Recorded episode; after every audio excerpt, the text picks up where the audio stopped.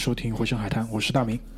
我是居里，呃，今天这一期，啊、应该是二零一九年春节之后的第一期节目啊，所以说，呃，也是想在这边大家拜个晚年吧。如果你们还不介意的话，不算太晚的话，也是想说，我们经过了一个寒假的冬歇期之后呢，又回归到一个比较正常的录音节奏里面。但是像我们这种节目，对吧？肯定还是有一些提前量的。所以说，我们录这期节目的时候呢，其实是在春节之前，也是想为手上留一些，就是这种保险的吧，对，安全库存，好吧？万一过完年的时候，对吧？又有什么事情 fuck up 了，对，所以说我们还是希望说有一些啊、储备在这里面。当然呢，我们也会考虑一个点呢，就是说可能很多听众会觉得说啊，过才过完年第一期，对吧？就是以这种翻老账的这种节目，你会不会有就觉得江郎才尽，哎，对，就是这种意思。啊、这点我想跟大家讲呢，这江郎肯定是会慢慢才进的，但在这个过程当中呢，我们还是想说再挣扎一下，所以在这期结束之后，我们会马上推出啊、两三期比较新的，可能之前完全没有聊过题材，而且是我们准备过很久的。那这个系列，这个系列的名字叫《时间的加速度》啊，这个听上去是不是以前有个谁？罗振宇有个什么跨年的节目叫什么《时间的朋友》啊？时间的朋友，跟那个节目的这种可能意识形态会有点像，就是说呢，它会做成一个一直会有的东西。主要的这个启发来源于哪里？我觉得这个点还是很正的，所以还是想拿出来跟大家分享一下。这个点子应该是来源于葛大爷。那葛大爷的出发点就是说什么呢？就是说我们这个节目也办了，从一五年到一九年，有一些年头了。那很多在一五一六年可能发生的事情，在当时我们的看法和现在的看法会不会有不一样，或者是当时我们去看待这个事情的呃判断和现在有没有什么不一样？我们当时的认知跟我们现在认知有没有什么更新？这些我觉得确实是一个很有意思的点，是可以拿出来和大家复盘一下的。然后有很多时候，说实话，我也会有这样的感觉，就是原来我们还做过这种节目，对吧？所以也是一个比较好的契机，说让我们可以回顾一下之前的一些感受，包括有一些热点，可能它不再热，但是依然有这个依然有这个价值可以拿出来跟大家分享一下。所以我觉得这个点子本身是很有趣的，所以我们会啊、把它作为一个怎么讲？把它作为一个过冬的北方的大白菜，就是原料就是这颗白菜，但是做法可以完全不一样，对吧？它可以是拿出来炖个粉条，炖个猪肉，也可以做个酸菜，就是但是原料呢一直是在这边的。那今天我和居里呢就会先做这样低级的尝试，我们可能会把我们近两百期节目里面的头二十五期拿出来跟大家聊一聊。我们看来这二当时录的这二十五期里面发生的一些事情，放在今天来看是不是有一个变化和更新？所以这就是这个系列的一个初始，这个系列的一个点子的来源。这个，因为我是听罗振宇他们也是做这种内容的嘛，说的一个分享的经验就是，你去怎么去确定你的产品做的好不好？他说你就去看你之前的节目的播放量会不会增长，就是因为你最新的节目的那个。播放量如果增长了，有可能是因为平台投放的位置比较好，然后它有引流什么的，或者说你有一些呃听众他有习惯性的跟你每一期节目，嗯但是如果你呃之前的节目如果播放量有增长的话，就说明你现在的节目做得好，人家会倒回去找你以前的节目听。是的，所以说呢，我们就主动的往那个以前的节目引一引流，然后造成一些我们现在节目做得好的假象。关于这点，其实在，啊，在我们做的某几个平台上，它是提供这样的数据支持的。呃，然后呢，根据我的记忆里面，我现在大致翻了翻前二十五期节目，增长跟我可能上一次去看这些节目的播放量呢，肯定还是有增长的。我上一次看我都完全不记得是什么时候，可能是最近最近也可能是七八个月之前，我可能翻到过以前的节目去看一看。那现在看来呢，都是还有一点点的增长，可能加了几十个每一期里面。有一些节目我记得以前肯定是不过一千的，现在过了一千了，大概是这样的一个增长水平。嗯，那说明还是，当然也有很多听众就是在跟我们聊天的过程当中也提出，啊，我去把你们以前的节目都翻了一下，就是多少有点这种相见恨晚的意思嘛，嗯好吧，让我们也觉得很开心，对吧？所以呢，我们就啊、把时间先拉回到可能。二零一五年的夏天吧，就是我们刚刚开始做这个节目的这个时候，对吧？想跟大家来简单的来做一下复盘，因为我们还是想说从自身出发去聊呢，可能会是最有最有感受的，好吧？所以我们的第一期跟第二期节目啊，这个是啊、呃怎么说？就是奠定了一个大的基调吧，就是我们后来也做了大量的关于出去玩、游记啊这种旅行推荐类的这种节目，这可能也是我们做下来比较拿手的一个题材。我也不知道你们听下来感觉会怎么样，至少我现在基本上是无法听听完，就是第一、第二期的一个完整的十秒钟，到了第七、第八秒我已经受不了了，就想关掉。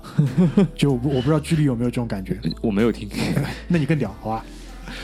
基本上就是当时，呃，确实还是比较怎么讲，生疏的吧。我看了看了看啊，第一期节目做了一百零一分钟，第二期节目做了一百一十二分钟，第三期节目聊了八十六分钟，将近一个半小时。那个时候我们真的是体力很好，体力很好。关键那时候人多，你知道吗？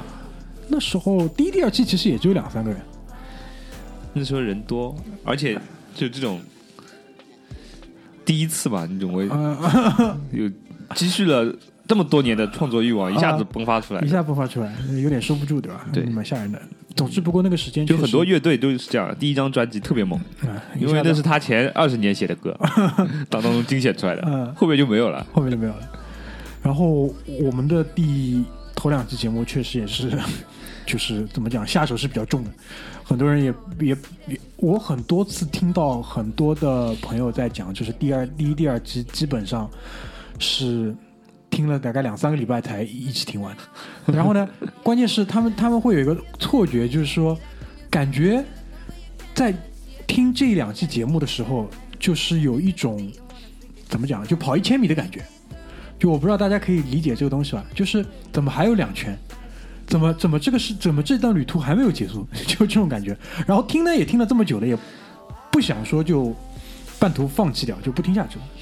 所以呢，这个也是我们怎么讲，刚刚开始的时候的一种尝试吧。不，基本上到后来我们就确立下来了，一期节目是不能超过六十分钟的。超过六十分钟，从我们自己录，包括去听的这个听众的角度上来讲，体验各方面都是不好的。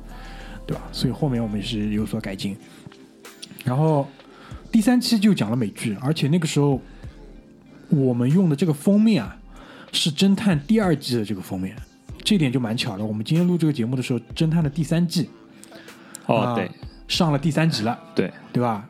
你你你要不要简单的先跟我们听众就简单聊两句？因为这个东西，我觉得等它放完，肯定我们还是会有啊、更深入的探讨的。第三季你你前两集看了吗？我现在前三集全看完了啊，我看了两集，啊，我觉得基本上第二集的那个口碑，让这个项目就是负责的可能那些人嗯也怕了。嗯就第三季基本上就是照着第一季的脉络在走，这个模式。对，对就是可能不敢太玩的太那个太太太颠覆。太实验性，对，因为我觉得第一季跟第二季它的，我当时记得就是第一季取得成功之后，第二季马上就签约了，对的，然后我估计 HBO 也是立马就给你定了档期了，对的，就比如说第二年的啊、那个秋季档你就得上了，或者是什么第三年的这种春季档，就是差不多就现在这个时候嘛。呃，不是，就是差不多，比如说第三年的四月份，四月份因为是要上新剧的嘛，对的，那当时我们看完这个剧，也是有一个很基本的判断，就是第二季它其实是有它想要表达这个东西的，但基本上呢，就完全没玩好。有那种感觉，就是他太想摆脱第一季的这个阴影了，就是凡是第一季玩过的东西一律不玩，嗯，差不多就这意思。对，这是一方面。二来的话，你可以很明显的感觉到，它第二季的投入其实是至少相比第一季是不会减少的，因为它的整个的卡斯的阵容也好，包括其他的也好，至少在就是公司层面上来讲，对于这个项目是有期望的，投入也是高的。那最终为什么没有搞好呢？原因一方面，我觉得肯定还是因为整个项目他立马想要上，立马想要有收益，然后呢，它的整个筹备的过程肯定也是相对比较仓促的。还有一个很关键点就是什么？大家对它的预期是不一样的。对的，这种剧放在别的那种呃院线啊、也不是院线，院线，就是在别的系列里面，可能都算一个中规中矩的一个，就是有可能还会有一些好的口碑的一些嗯呃水平。嗯。但如果就是你作为侦探的第二季来说的话，基本上是令人失望的。对对，就造成我们之后都没有再去聊这个剧。对，那前面剧里提到了，现在第三季上了，对吧？第三季上了之后，很多的至少前三集的感觉啊，从哪几件事情上来讲是很像第一集。首先就是呃，可能他的那个整个故事的背景也是在一个不怎么发达的美国南方南第一季应该我记得没错的话是那个呃那个路易斯安那，对的，这一季是好像是是阿肯色州的一个州警，这个设置其实是跟第一季一模一样的，而且呢还有一个一模一样的地方就是在于说啊、也是两个拍档，对，两个拍档的这样的一个设置。然后除此之外，就说他们面临的这个凶案的类型，基本上也是往这种阴宗教。郁的宗教方面考。啊、就是这种宗教啊、献祭啊，这种。只不过路易斯安那这个宗教献祭可能是往这种什么萨满教、巫毒这个方向发展。嗯，那这一季呢，我们先不剧透。总之，现在第三集看下来之后，也在慢慢慢慢往这个距离靠。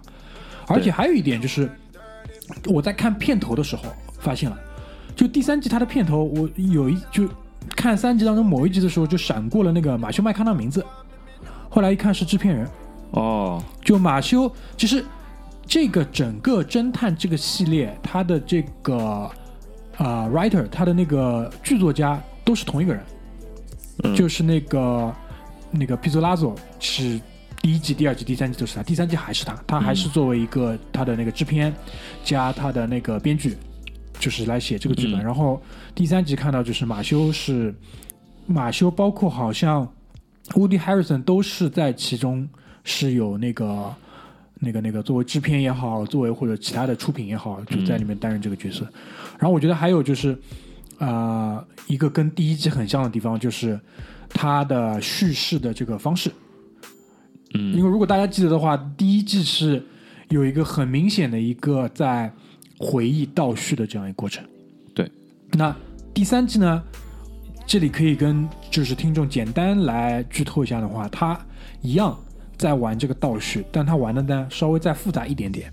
就是他有三根线，对，他有三根时间轴，第一根时间轴就是当年案发的时间轴，第二根时间轴呢，应该是在案发之后的一段时间，可能是十年，或者是反正就是，啊、嗯有点类似于侦探的那个时候的时间轴。嗯其实侦探也有三根时间轴，但只不过侦探的三根时间轴它不是并行的，而是一跟二弄完了之后直接回到三。对，就是在现实世界中在推行。那第三季的侦探呢，它就是一、二跟三，三就是现代的这这根时间轴，同时在倒叙，它有可能一二三完了以后再推四。有这个可能性。那我们现在还不知道。对，因为我觉得很大可能，因为不然的话，它第三根的话，这个故事就讲不完，对啊，因为第三根我们现在可以知道的一个点就是还没有结束。谜团没有结束，而且它往第三根里面加了很多的这种附加的因素，比如说男主角在第三更的时候，按照现在的这个剧情描述，感觉应该是有阿尔兹海默症，有这个可能性。至少我看了三集，我有这个感觉，可能是会加这种因素进去。对反正这个剧呢，我们在推送里面也跟大家来那个公告了嘛。然后我们放这期节目的时候，有可能这部剧都快播完了。因为应该也是一个八集的这样的一个篇幅，不会超过十集。那按照这个顺序下去的话，应该差也差不多了。嗯，就你们听完这期节目的时候，然后另外一点就是对于我来讲，很吸引我的一个点就是整个侦探系列，我觉得他们做选角的时候真的非常厉害。就这次的这个男主角是一个黑人警探加一个白人警探。这个黑人警探呢是啊、我们最早进入我们视野应该是《纸牌屋》啊，就那个说客，说客，就是跟那个国会的那个 Jackie 对吧？有两个人有一腿的这么一个角色。然后在嗯、呃之后的话，应该在那个月光男孩吗？对的，月光男孩有他，然后我觉得这一点和当年的马修处的这个局面非常非常像。为什么这么说？就是同样两个人都演了侦探，然后同样两个人都有那个电影入围了奥斯卡的最佳男主角奖。因为今年的最佳男主角的话，《侦探》第三季的这个主演啊，就是那个马赫萨拉阿里，他的一个电影叫对《Green Book》是入围了那个好几个奖项。嗯，那就看今年发奖的时候会不会再次出现，就是说演了侦探男一号可以拿奥斯卡，就是基本上之后侦探第四季大家都会对吧，非常愿意接这个 case。也有可能嘛，就是因为马修是他的在侦探的制片人的话，制片人他主要就是用利用他在行业里的资源去调动起来，然后完成这个项目嘛。嗯，那他也有可能会在奥斯卡游说的时候利用他的资源帮他嘛。对，而且我觉得就是他现在他的那个绿皮书啊，就《Green Book》这部电影，现在国内是定档三月一号。嗯，就国内是会放的，而且这个故事还是蛮有意思的，因为这边也可以简单跟大家提一下，就是这个故事是说一个黑人钢琴家，然后呢，他要去美国的南部做巡演，那个年代应该还是属于啊、就种族隔阂，就不能在一起的。哎，还还没有还没有这么好这么融合的一个年代。然后呢，嗯他就雇佣了一个白人小混混做他司机兼保镖，大概这个意思。那这个白人混混基本上也是有军事背景的吧，就可以处理一些这种比较呃紧急的情况。那这个白人保镖的角色是谁呢？就是《指环王》里的那个阿拉贡国王，大概是这个样子。然后呢，他俩就是作为这样一对一上来就有戏剧矛盾的这么一对组合，去做这样的一个一路上的一个故事，大概是这个样。所以我觉得这个这部电影也是属于可以期待一下，特别是国内又会放嘛，好吧？所以关于我觉得侦探的第三季，现在目前来看刚刚是到第三季，应该还是可以期待，可以期待，好吧？然后后面的话，就对我不知道，对于剧你来你来讲，就是前比如说我们第一页第一集到第七集里面，还有什么你觉得印象比较深的节目？就是第四期的话，其实就是应该是我们最早的一个双簧节目了，是来源于你和那个、啊你的朋友的，我朋？友对，也是实验了一下。呃，怎么说呢？我觉得我印象比较深的是婚礼那场，嗯就是基本上呃，这场这个节目就基本上把我们这种喷子的形象就定型了啊，对，基本上定定定就定格了。啊，定掉了。基本上呃，听完这期节目就知道我们基本呃就是几个喷子。嗯，如果不听别的节目的话，就可能认为我们只有这一个一面这个面目。对，那这这一点啊，就过了过了这些年之后，我觉得基本上嗯还是处于这个维持维持现状的一个一个一个一个阶段。但是呢，更多的我们可以观察到的就是，至少在我们身边，其实还是有蛮多人就选择了以很小的规模、很小的代价去做这样一件事情，对吧？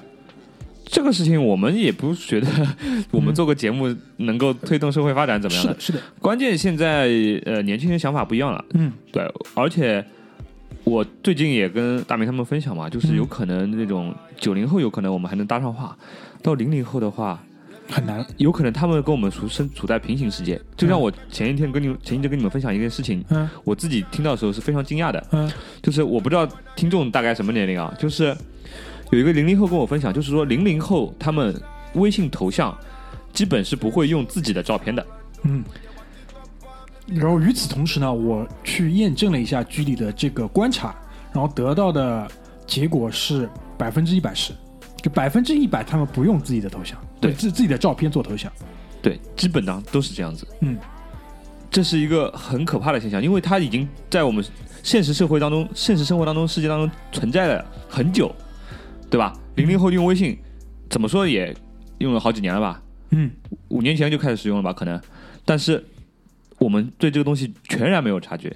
嗯，所以说，呃，有有可能后来结婚的人嘛，嗯他们就没有这方面的困扰。嗯他们觉得结婚嘛就是两个人，或者说，呃，这婚礼本来就可有可无。包括他们的父母对这个东西的观念也可能渐渐的削弱了。是的，我觉得这一点就是，如果再回过来去讲我们想录这期节目的一个初衷，这一点上还是有一些不一样的。至少因为在我们这个年龄阶段的人里面，身边基本上很少有人是这样操作的。对，然后慢慢慢慢你会发现，就是可能再过一到两年吧，零零后第一批零零后到了适婚年龄了，差不多，嗯，差不多，对？吧？二十岁左右。然后他们至少是得到了，就是就是就法律上是可以结婚了，到时候应该还是会有不一样的地方出来。然后我觉得你还可以，你还是应该讲一下，就是为什么零零后他们是不用自己的照片做头像他？他们认为，就是你拿自己做照片，呃，照片做头像的这件事情是很猥琐、很变态的，或者说很自恋的一种行为。就我，因为你当时你在群里跟我们分享这句话之后，我就试着去推敲一下他的一个，就他到底是怎么去看认为这件事情的呃，我讲小姑娘的原话，啊？人家就说，你跟别人聊天的时候，你看着自己说出去的话，都看能看到自己的照片，你不觉得很奇怪吗？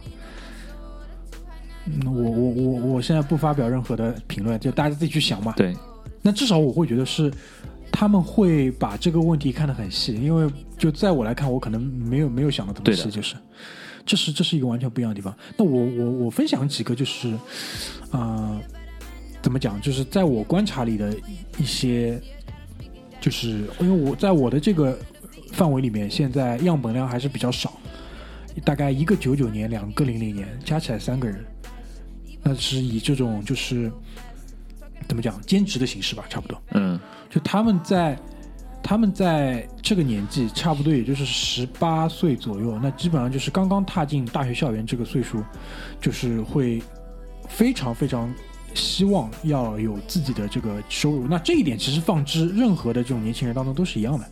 嗯但是有一个问题就是，我我有一次就问他们嘛，我说你们那个呃赚了钱啊，嗯准备去干什么？嗯就比如说以前我们在这个年纪的时候，我们赚的钱会去做什么？嗯，就我玩，吃喝开销，就是可能在物质生活上面提高一个档次，可能去买一些想要买的东西或者怎么样，都有可能，或者说存了买个大件什么的。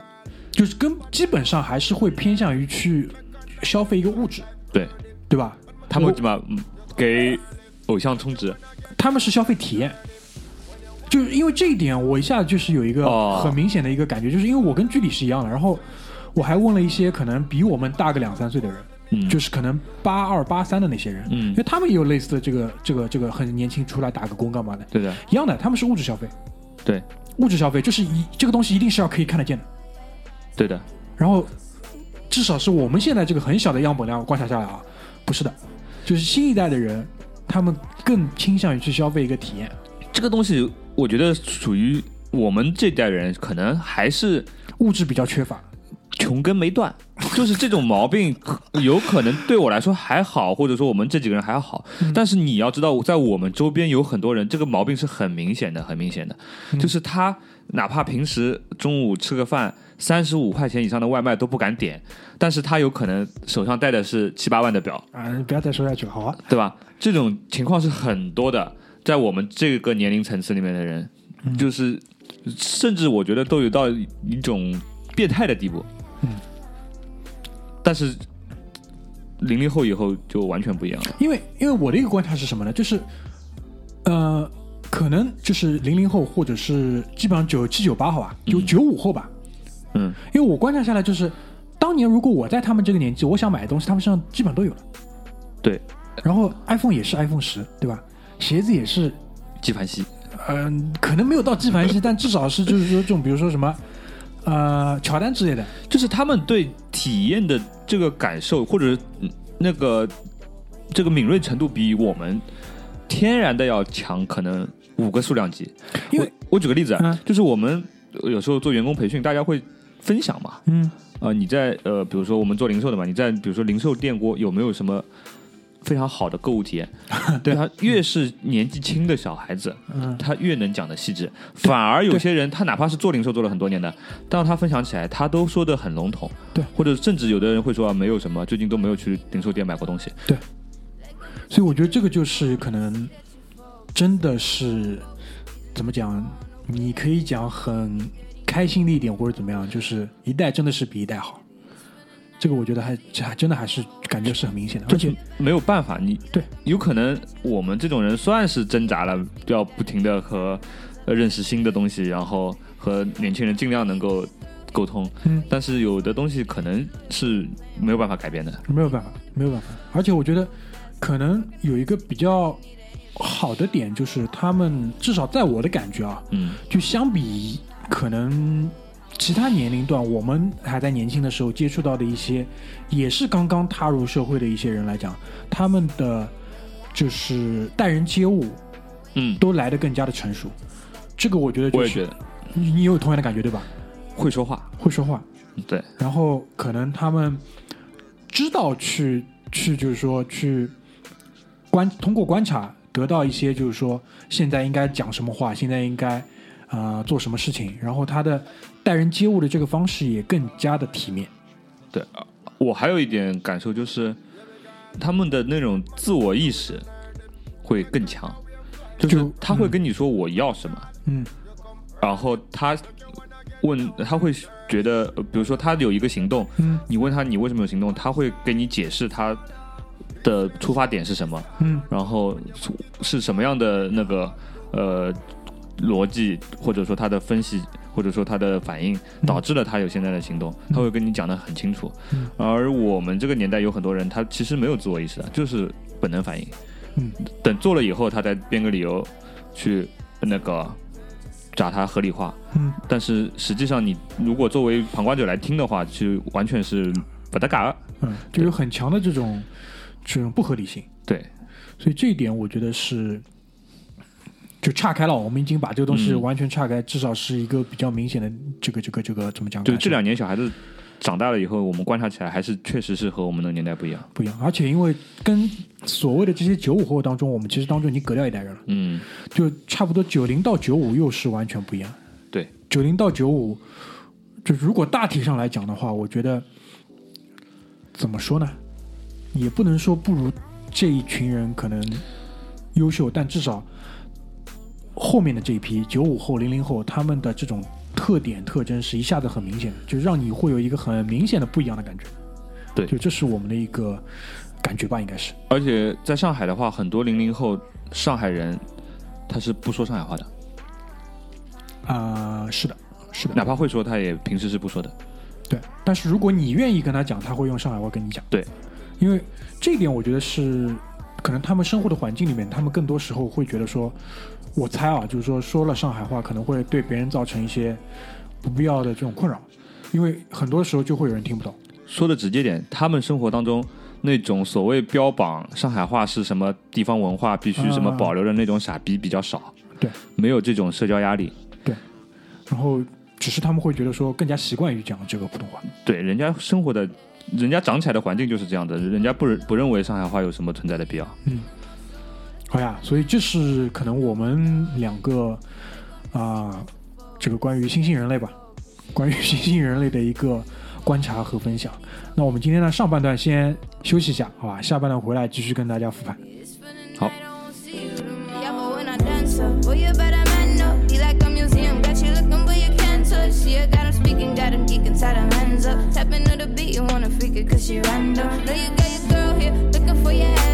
faking that you loyal, boy, you playing with a passion. Even when the beat slow, I shake a little faster. Talking on the speaker, know you need your fan club. How we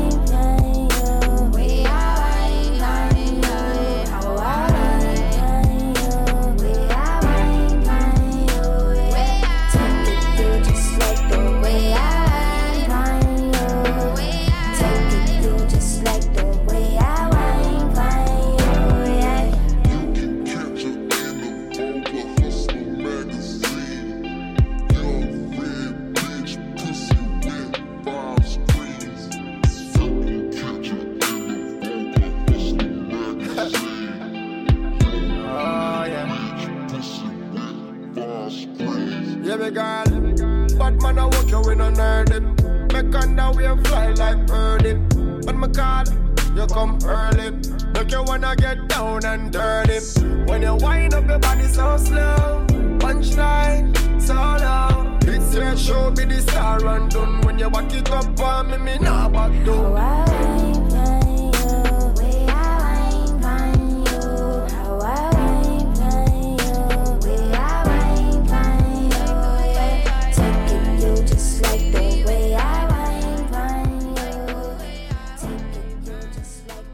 欢迎回来，我们下半场继续我们前二十五期的这个复盘啊，时间的加速度，这个确实是感觉时间过得特别快，然后以至于我们会有一个很惊讶的发现，就是说什么呢？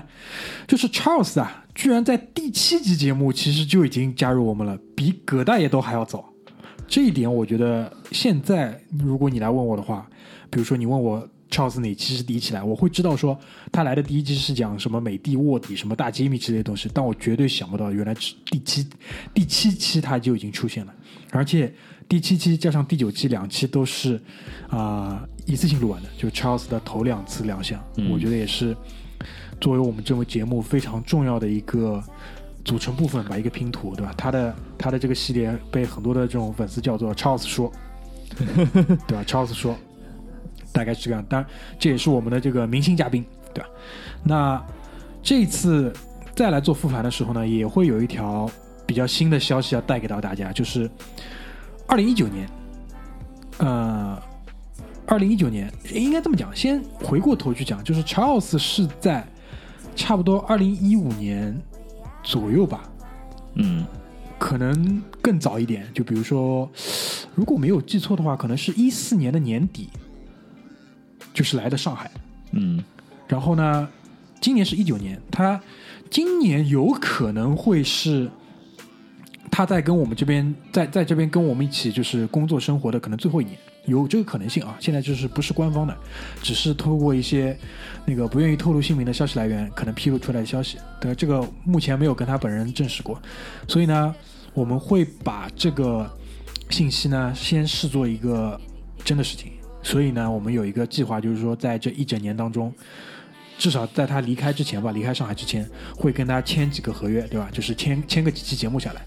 那希望就是在他可能呃离开这个城市之前呢，会更多的留下一些啊、影音资料给到我们。所以呢，这当中就是会有一个问题，就是大家还想听他来说一说什么东西。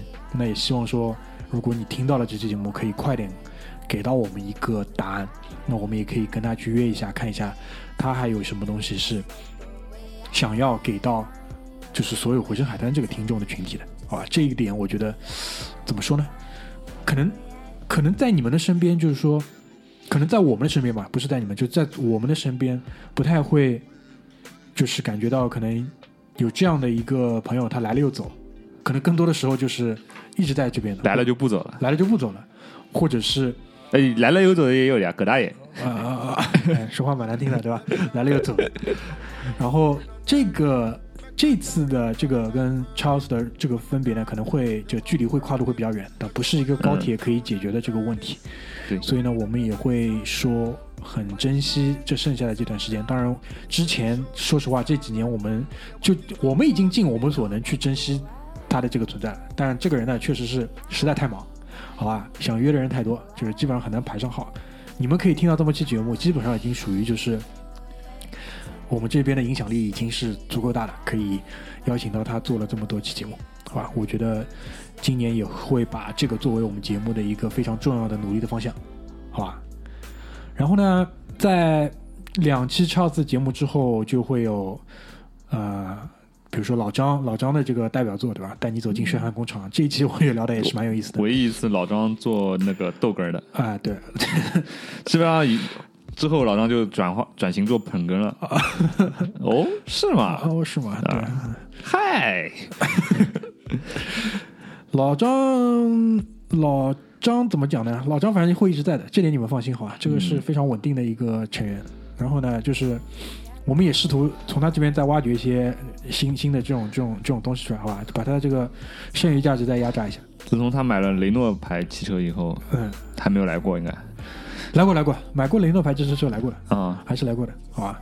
然后在老张这两期之后，就是紧接十一、十二嘛，十一、十二两期，那么聊了中国足球的黑暗往事。这个当时当时聊的还蛮开心的。然后现在正逢亚洲杯，区里就有一个疑问，对吧？你们怎么这么喜欢看亚洲杯？就我我呢就出来说一句，现在我们国足这个中国支队，中国支队的这个比赛态度还是值得肯定的，好吧？还是蛮拼的。然后呢，球确实也比以前好看很多，可以看一看，可以看一看。是吧？是的，是的，真的，真的，真的还可以看一看。我也看了，好像半场这样。嗯，应该怎么讲呢？就是相比之前，嗯，肯定还是有很长足的进步的。对的，就是怎么说呢？这帮子人也是对吧？相对于之前的那帮运动员的来说，也是一些九零后到九五后之间的球员吧，差不多吧。中国之队这帮人，也就是我们其实跟我们刚才讲的那个九五后和零零后的孩子问题一样，就是他们的那个对于足球这个份职业的态度，和他们的前辈们也已经有了质的改变。你想想，他们前辈都是些什么人？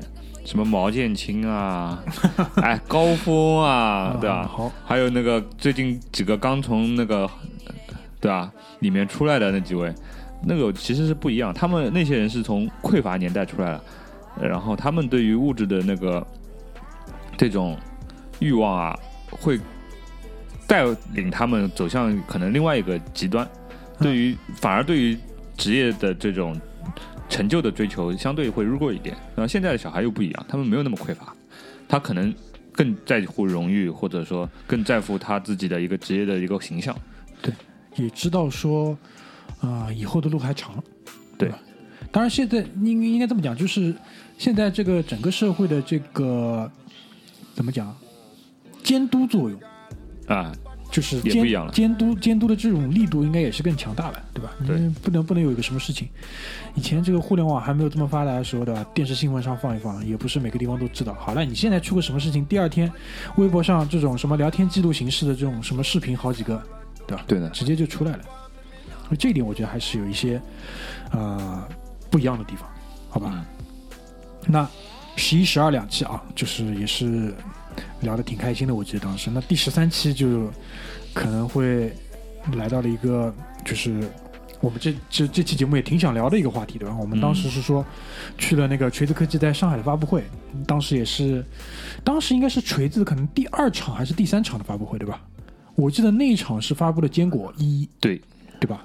对就没想到已经过去三年了，不止三年，四年。那个时候应该是二零一五年的年底嘛，嗯，小小四年了。对吧？那现在这对，那这这四年间，我觉得如果拿一个公司去回头去看的话，这种感觉应该是特别明显的，特别又是锤子科技，对吧？所以关于这一点，就是我不知道居里有什么想跟大家讲的吧？呃，去年年底的时候，老罗就是发过一篇微博，嗯就是讲了几个粉丝，就是给他留言吧，或者怎么样，说，就说我说粉丝说我现在粉了你很多年了，但是呢，我撑不住了，就是拱拱手，就是可能哥们儿先撤了，你在这种所谓的什么理想主义创业的道路上继续坚持，我们就先跟你拜拜，就相忘于江湖了。嗯就是老罗就是也表达了一下这种那个自己的态度，就是说 他说那个其实没有什么好不好意思的，嗯，就是能支持到今天这一步已经是非常感谢了，就是非常不容易。然后大家以后再相忘于江湖，也就是互相祝一声好，就那种感觉。那我觉得态度，其实当时就是我记得这个事情应该是我们在群里有分享过的，对吧？对，就当时的评价还是觉得对于他的现状，包括他自己怎么看待自己的现状，还是觉得比较坦然的。对，就是呃，可能也就是从态度来讲，对自己现在这这个事业，可能已经已经是很悲观了。嗯然后，但对反而对外界的这种对他的评判啊也好，看法也好，又又转为非常宽容的一种那种态度了。就是一开始他初期，反正是我一定要让你们这帮人看不起我的人什么证明给你们看，嗯或者说嘛等我做成了以后，然后让你们粉丝都觉得光宗耀祖那种感觉。对对对，就是你们、你们当年受过的所有委屈，嗯，我会替你们全部拿回来，对，这种感觉，对吧？然后那个那个谁，葛大爷，葛大爷话说的还要难听，对吧？嗯基本上就是把老罗创业比作那个行为艺术，嗯，对吧？这个这个这个说的还是比较难听的。对，那我觉得现在的话，就是如果说从公司层面上来讲，啊、包括今天早上我看到一条新闻是说，就是锤子的几个分公司啊，嗯。就是分公司的法人都已经从老罗就是转成另外一个人了。嗯。然后现在整个锤子科技跟快如嗯。应该已经是完成了那个、合并，怎么讲，就是哎，反正就是，反正就是硬件类的产品基本上凉凉。凉凉了。嗯然后最新的一次发布会，应该这么讲，就是倒数第二新的发布会有了一个子弹子弹短信，对对吧？现在已经变成了叫聊天宝，聊天宝，对吧？我觉得好不容易这两天把那个元宝给改掉了。就是唯一保留了最后一个尊严的地方呢，就是这个 A P P 的 logo 啊，你可以自动去选择是当年那个很帅的一颗银色的子弹，还是这个这个嗯元元宝型，对吧？但是“聊天宝”三个字你是改不了的，就是 聊天能赚钱。聊天能赚钱，基本上这就是老罗保留的最后一点尊严。但是嗯就从我的这个角度来看呢，肯定还是会觉得，呃，怎么说？就是就是人生没有如果，因为很多人会讲老罗，你如果当时创业的时候做的是相声项目，或者做的是其他的这种项目，可能可能会怎么样？但是他们可能忽略了一个点，或者是他们就是根本就是错失过了一个点，就是老罗他做出来做创业，他根本也不想做这种相声类的项目，他还是想以这种方式去赢的。就是罗永浩他这种人和一般的那种创业的屌丝还不一样，就是嗯他在当时他创业的时候，他是可以轻易的通过卖他自己的内容达到财务自由的。至少要比那个那个谁罗，罗振宇。至少至少不会比罗振宇差吧？比他的那个财，他的吸金的能力肯定是比罗振宇强的，嗯。因为他自己说过，他说可以，当时是有那种千万级别、上亿的那种合约来找到他的，嗯他只要签下来就可以做的。嗯然后这种合约嘛，按照那种演艺圈那种人的说法嘛，做两个嘛你就财务自由了呀，嗯对吧？而且他这个人，你看他现在那个屌丝样子，嗯他的物质欲望其实不是很强的，嗯对吧？他这种人出来创业的话，肯定不是考虑什么东西能赚钱，嗯什么东西呃能帮他实现财务自由去做什么的，嗯对吧？然后人家共享单车搞了好了，我他妈去搞个老罗单车，不可能，嗯对吧？所以说他选择做手机，就是完全是出于想实现自己的野心，嗯，对吧？对只不过可能他他那个成都那个公司叫什么名字？你知道吧？我我还没想不起来，叫成都野望。你玩过一个游戏叫《信长的野望》吗？嗯，可怕吧？你觉得可怕吧？妈了个逼，不知道怎么想的，就是。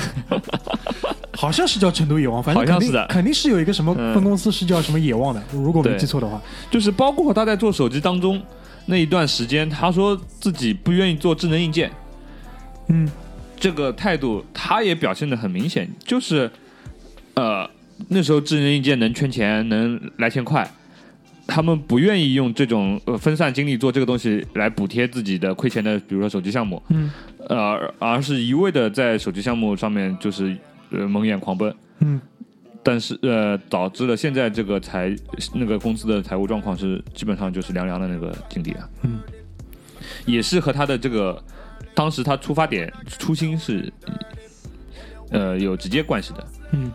就像你像呃 OFO 那种到后期都已经卖那个什么呃投屏广告回来还用户押金了，嗯所以说呃你现在的创业项目你没有钱的话，你很还是很难是实现。哎，讲到这个，好像最近那个唯一还活着的那个单车叫摩拜，摩拜，好像要变成什么美团单车了，对吧？我今天摩拜是卖给美团的，嗯，还是卖给阿里的？我忘了，反正反正哦，是美团的，OFO 是阿里的。反正没马上要改名字了。就是 OFO 的问题，马化腾说过，OFO 死在什么一票否决权，就是他们几个呃大股东都有一票否决权，他的那个创始人戴戴威，他通用自己的一票否决权否决了多数的阿里对他的干涉，然后导致他走到今天这一步。因为这一点，我当时就是在回过头来看这二十五期节目的时候，想到这一点。嗯，除了前面剧里讲的，就是现在可能比较多的两种创业者，一种呢，我觉得应该这么讲，就是绝大多数的人他还是冲着就是什么东西可以来钱来的去的，然后可能他们的首要的目的也不是把这个事情真正做到成功，而是说做到有人来接盘，这是一个事实吧？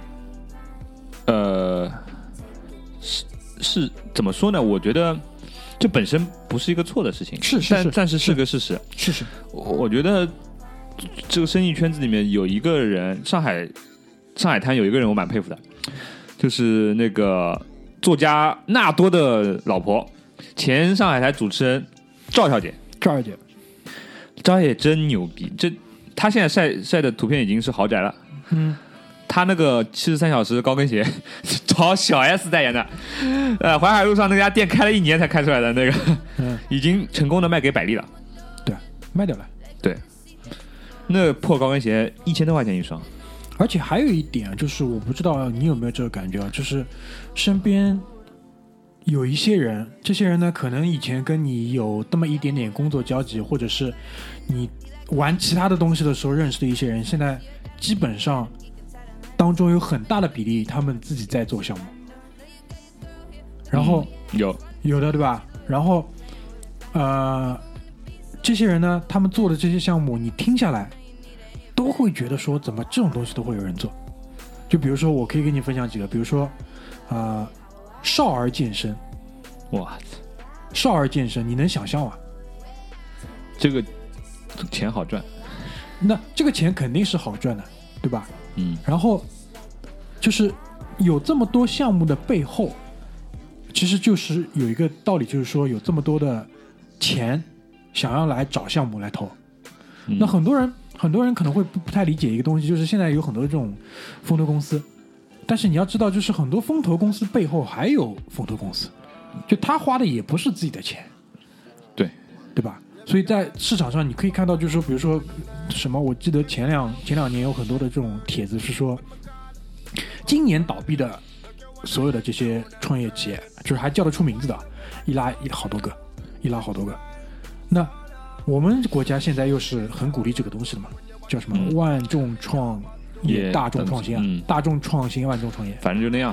就反正就那样。嗯，那我觉得就是在这一波人当中，就是老罗也作为其中之一吧，头部，头部，对吧？嗯，那我觉得，呃，不管怎么讲，就是一个人，如果在我看来啊，在我看来，就是我们回头去看他的时候，他有不一样的阶段，有不一样的角色，然后呢，就是可能之后还会有后续。那我觉得这个人基本上还是属于比较厉害的。那就是老罗，我不知道，就是他接下来还会玩点什么东西，就是就是我觉得话，他的这个对于公司的处理的话，可能肯定是受到多方面的这种力量的拉扯的。嗯，从包括从现在他基本上可以屈从于外界力量。他今年的目标他不是说嘛，一个是把合作方的那个问题解决，把供应商的钱还掉第二个是把投资人的问题解决。啊。对，基本上呃，因为你一个公司如果倒闭的话，它的债权清算是债权人先优于这个呃投资人清算的，也就是说，投资人你你公司倒了，呃，投资人如果血本无归，投资人是活该的。对啊，对，所以说他到现在这一步还想着要把投资人的问题解决的话，这个基本上属于在我觉得在创业圈子里面属于心智不成熟，真的是这样，就是也很可悲，也很可悲。嗯，他经历了那么这几年的风风雨雨，还保持着这样的一种比较呃怎么说赤子之心吧，呃，说明亏还可能还没吃够。就按照葛代的讲法呢，就是理想主义者，对对，理想主义者。对吧？那反正葛葛大爷的意思就是说什么行为艺术是行为艺术的，对吧？嗯理想主义者失败也是很怎么讲，很令人惋惜的。但希望说其他理想主义者前赴后继一下，大概是这个意思。不会缺乏这种人的，是的是的，对吧？只不过如用结果论的话，那个呃，你可以再倒推出来，比如说现在成功的谁谁谁，之前也有很多也是个理想主义者，嗯，对，只不过他的这个问题是倒置过来的，是我们先关注了他，然后他再创业，所以说我们这个过程当中比较痛苦，嗯，比较痛苦，对吧？我们如果只关注已经成功的人的话，那我就不会有这个问题。挺可怕的，对吧？像比如说，那个国内有很多乔布斯的粉丝，对吧？那如果你是八六年的时候就认识乔布斯的话，那有很长一段时间你是非常痛苦的，是的，对吧？是的，现在他妈一个个都把乔布斯当爹，那乔布斯九几年的时候你们在干嘛？对吧？我不知道。嗯行吧。就关于老罗，我觉得差不多，我们也可以就是继续推进下去，好吧？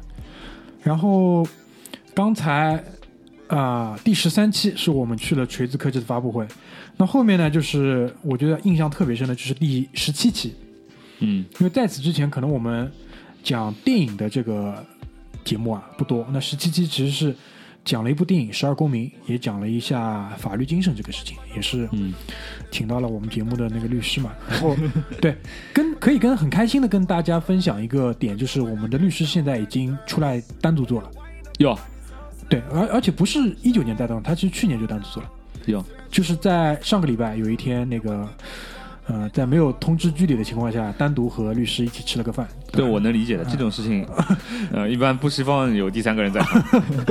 那其实其实当时还有第三个人，就是我们跟跟律师一起吃了个饭，那也是，啊、律师也是说啊，就是现在出来单独接一些 case，对吧？就是时间上也会比较自由一点，嗯基本上就是也是朝着一个新的一个道路在前进，也是很替他开心嘛，对吧？律师这个人，我觉得还是很有那种，他想的东西可能还是比较深的一个人。嗯就是我我举个例子，就是他跟我们这圈人，他从来没有给我们怎么说超呃过高的预期，跟我们的交往，他从来没有给我们过高的预期，嗯，但是他时不时的会跟我们保持一下这个 connection，对对，然后呢，他也呃一算一算也已经很多年了，嗯。呃，和其实那一个群里面的人相比较之下，反而他的那种持久性，持久性呃已经更胜出，而且他你可以看到他一步一步的在往前推进他自己的人生，然后你回过头看的话，你也会感到受到很大的鼓舞。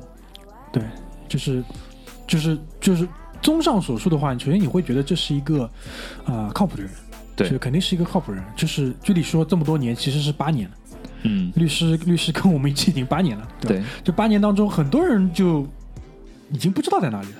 我我今天看到一个也跟我们认识的差不多快六七年的一个人，嗯在马路上被人街拍了，嗯嗯，然后就是买单的时候被人街拍了，然后我看到他的照片的时候，我第一反应是这个人跟我第一次看到他的时候还一模一样，连发型都没变过，而且我可以跟你保证，这六七年里面，他不是前呃在首尾两个时间点上发型没有变，他是在一个时间轴上面发型没有变，这种人其实更可怕。是的，就是我前面具体讲的这个点啊，我仔细的想了一下，就是首先他说了是你身边的这个人可能没有给你过高的预期，对吧？对但是他在很多的事情上也没有就是让你失望过，对对吧？然后他自己做着自己的事情，然后跟你保持着这种怎么讲呢？联系。当然，我觉得就是很多时候啊，就是我这次跟律师吃饭就得到了一个信息，就是很多人呢也是就是我们身边的很多人在免费的使用他的这个法律援助，对吧？对这些人，我想跟你们讲一下，这个其实不太好，对吧？律师出来做生意，你们该发个红包还是要发一下的，对吧？不一定就是一定要给多少钱或者怎么样对你微信上发人家红包应该还是要的，对对的，就是，呃，怎么说呢？就是很多时候啊，呃，中国人对这个呃生意这个事情不是很尊重，不是很尊重人家的 business。对，他会觉得这个不就帮朋友忙吗？对啊，对，呃，就是就应该讲的再赤裸一点，就是你这个人还能被我称作朋友的道理，不就是因为你怎么怎么这这这对吧真难听，真难听。是这个意思不啦？嗯，我觉得就是怎么说呢，就是律师人家是靠这个吃饭的，是的，有别于其他的帮忙，真的是有别于其他的帮忙。是的，对，这个这个不是说你其实比如说你现在出了个什么事情，对吧？找我和局里商量一下，这是不一样的。对的我跟我们两个只能给你，对吧？出出歪主意，但律师跟你讲的是就是正规的操作，对这个我觉得还是不一样，就是大家要有这个认识，对吧？然后啊、总之就是律师律师说了嘛，今年反正只会。呃，就是完整的一个自己单出来单干的一个年，也是嗯希望说可以步步为营，好吧？然后也是希望说他的这个这个这个金字招牌，因为这块就这个行当应该还是就是讲年份的嘛，讲资历、讲年份、讲怎么讲经验的可惜我们这个国家是那种大陆法系，啊、比较比较可惜，对吧？如果如果是那种习惯法的话，那种就是那种呃英美法系的话，就说不定若干年后有一个以自己呃律师名字命名的法案或者什么的，嗯，对，也是蛮光宗耀祖的。是的。那在第十七期之后，就有一个比较重要的节点啊，就第十九期。第十九期我们我记得录的是那个“浪子不回头”。就我现在就是在录音的这个当下，我就有一个非常强烈的一个欲望，就是想把这期节目再听一遍。一方面呢，就是我已经忘记了当时我们具体讲了哪些事情，只是说我记得当时肯定是讲奥多姆了。嗯，就是以奥多姆这一类人去讲到了浪子，然后呢，更加重要的一点就是第十九期《浪子不回头》呢是葛大爷参与这个节目的第一期节目，对吧？也是一段传奇的开始，非常当时。的态度应该还是比较羞涩的吧，对对对，当时应该还没有放的这么开有。点像那种做客嘉宾来接个快活就闪的那种，谁知道后面变成常驻了。常驻了，对吧？而且非常的这个中间，对就是十九期之后，二十一、二十二连续两期都是跟葛大爷一起去聊上海这座城市，因为作为啊、他作为一个怎么讲外来人口，外来人口，对吧？我们作为一个本地人口之间对于这座城市的一些看法，这也是后来蛮直接的影响到一些我们在生活当中讨论的这个话题，就是因为他的加入之后，多了一些不一样的这种角色嘛，对，基本上也是地狱炮的开端。差不多，嗯，差不多这个意思。就定了个基调啊，老子在上海的，反正鄙视一切。嗯，然后再往后啊，就差不多我们复盘二十五期嘛，基本上就来到了后面。然后这当中呢，有过一期是我们出去和其他的播客一起做合作，对吧？讲了一期关于这个怎么讲，就是育儿方面的。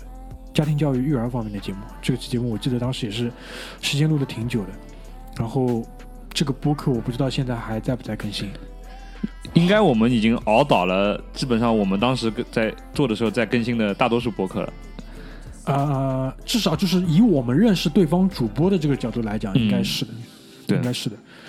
然后，啊，二十五期当中最后一期，就第二十五期讲的就是这个冠希嘛，就是当时当时那个节点应该是陈冠希已经就是不太露面一阵子了，然后突然之间就是嗯 Vice 给他拍了一个，就是分成三集的一个小小的纪录片。对，当时就是基本上就吹吹舔了他一下嘛，就是意思他的不管怎么样，我自己还是在做我自己，对吧？我的生意做的怎么怎么好，然后但是在最后一期当中也。就是小小的袒露了一下他真实的一个想法。他说，就是因为不能再演戏了，不能表演了。嗯，他的原话意思就是说，他们拿走了我生活当中的一个很大的一个 passion，对吧？对。然后也有一个非常经典的那个那个那个 GIF 图嘛，就嗯，人生如戏，得你老母，对，对吧？就这几年过去了啊，我觉得就跟当时一样，冠希哥基本上也没什么变。但是我觉得很多时候你可以看到他，就是应该这么讲，就是至少在商业上，在零售上，就是我们大陆这边对于他的态度是越来越开放了。你可以看到他跟更多的一些其他的这种品牌在国内合作，然后也没有也没有就是说得到很大的阻力。但是可能就是在文化的上面，就是文化部估计还是嗯，广电总局应该还是继续封杀他的。对的，就不要可能让不让让他去影响那个我们现在被我们高度评价的九零呃零零后，那零零后看过艳照门吗？肯定没有啊，你去看，你去问一问。我不太好意思，哦我认识零零后都是女孩子，这有点性骚扰的感觉。啊，好好好，呃，这种你想，我这种年龄跨度将近十四五岁的这种男性，突然去问人家这种问题，有没有看过艳照门？啊很难开口，很难开口。是是是是是，这那没关系，让我来吧，好吧，啊我去问一问身边的男孩子有没有看过艳照门。我估计看过，我估计看过，女孩子不知道，男孩这哎子应该看过，。你你这样想一想，就是就相当于我们看谁的裸照，邓丽君，这就是我的点，就是人家不一定有兴趣，对啊，人家不一定 care 我也是这样觉得。啊。就我，你给我看邓丽君裸照，我他妈要看邓丽君干嘛？我 我发疯啊！我操，嗯，对不对？基本上就这意思，好吧？所以这就是啊，我们复盘的前二十五集。当然，基本上基本上我感觉聊下来之后，达到了我们想要做的这个目的，就是也加了一些新的，现在反过来看以前的一些怎么讲思考或者怎么样。之后呢，可能我们会把这个进度加快一点。二十五期，二十五期讲讲两百期，要讲好几期了。我我觉得呢，这种这种节目差不多两三期、三四期，基本上就可以把它结束掉了。然后呢，作为就是可能我们没有一些可能人比较少的时候，或者是我们要做的一些大的主题，可能在本周没有办法进行，那穿插一下进行一下这个节目，也是作为一个比较好的补充，好吧？所以关于这个小的系列剧里，还有什么想跟大家分享的吧？呃，我觉得我们现在看前面几期的话，可能有点感慨，但是我不知道，就比如说，可能看在复盘去年的节目有没有这个意义？是因为我这不一定啊，我们可能就复盘到一百就结束了，往后就可能也需要再过两年，有可能，有可能，对吧？对，因需为需要再过两年。有些东西我们比如说当时看的想法，然后再结合后来的发展的脉络看，呃，有可以有一些反思的东西。嗯，其实我觉得反思真的是蛮重要，就是呃，我也是这两年自己感觉，就是一个人如果他会反思的话，呃，才本质上会和其他人会不一样。嗯好呀，所以呢，呃，可能对于听过我们之前这期节目的人，你们应该很清楚，就是我们在讲些什么东西。那对于没有听过的呢，我们希望说你可能可能会有兴趣去听，好吧？有兴趣的话，你可以去听一听，然后就听一听当时我们有多傻逼吧，好吧？嗯大概就是这个意思。那我们行啊，那我们今天这期就先到这边，谢谢大家，拜拜。拜拜。